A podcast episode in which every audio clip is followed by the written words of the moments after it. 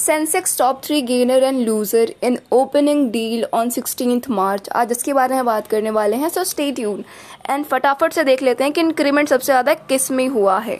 तो टॉप पे चल रहा है एम एन एम जिसमें 2.31 परसेंट का इंक्रीमेंट देखने को मिला है। एंड सेकेंड नंबर पे है मारुति सुजुकी जिसके अंदर 1.4 परसेंट का इन्हांसमेंट हुआ है। एंड थर्ड नंबर पे है एशियन पेंट जिसके अंदर पॉइंट एट वन परसेंट का इन्हांसमेंट देखने को मिला है। वेरस अगर हम डिक्रीमेंट की बात करें तो टॉप पे चल रहा है टाटा स्टील जिसमें 4.89 परसेंट का डिक्रीमेंट हुआ है। कोटक महिंद्रा जिसमें 3.11 परसेंट का डिक्रीमेंट हुआ है। एंड टेक महिंद्रा जिसके अंदर 2.92 परसेंट का डिक्रीमेंट देखने को मिला है ओपनिंग डील में। एंड आई एम श्योर कि जब मैं ये रिकॉर्ड कर रही हूँ तो ये सारी चीज़ें हैं बट हो सकता है कि आगे चल के कुछ ना कुछ चेंजेस आ सकते हैं तो be prepare for that as well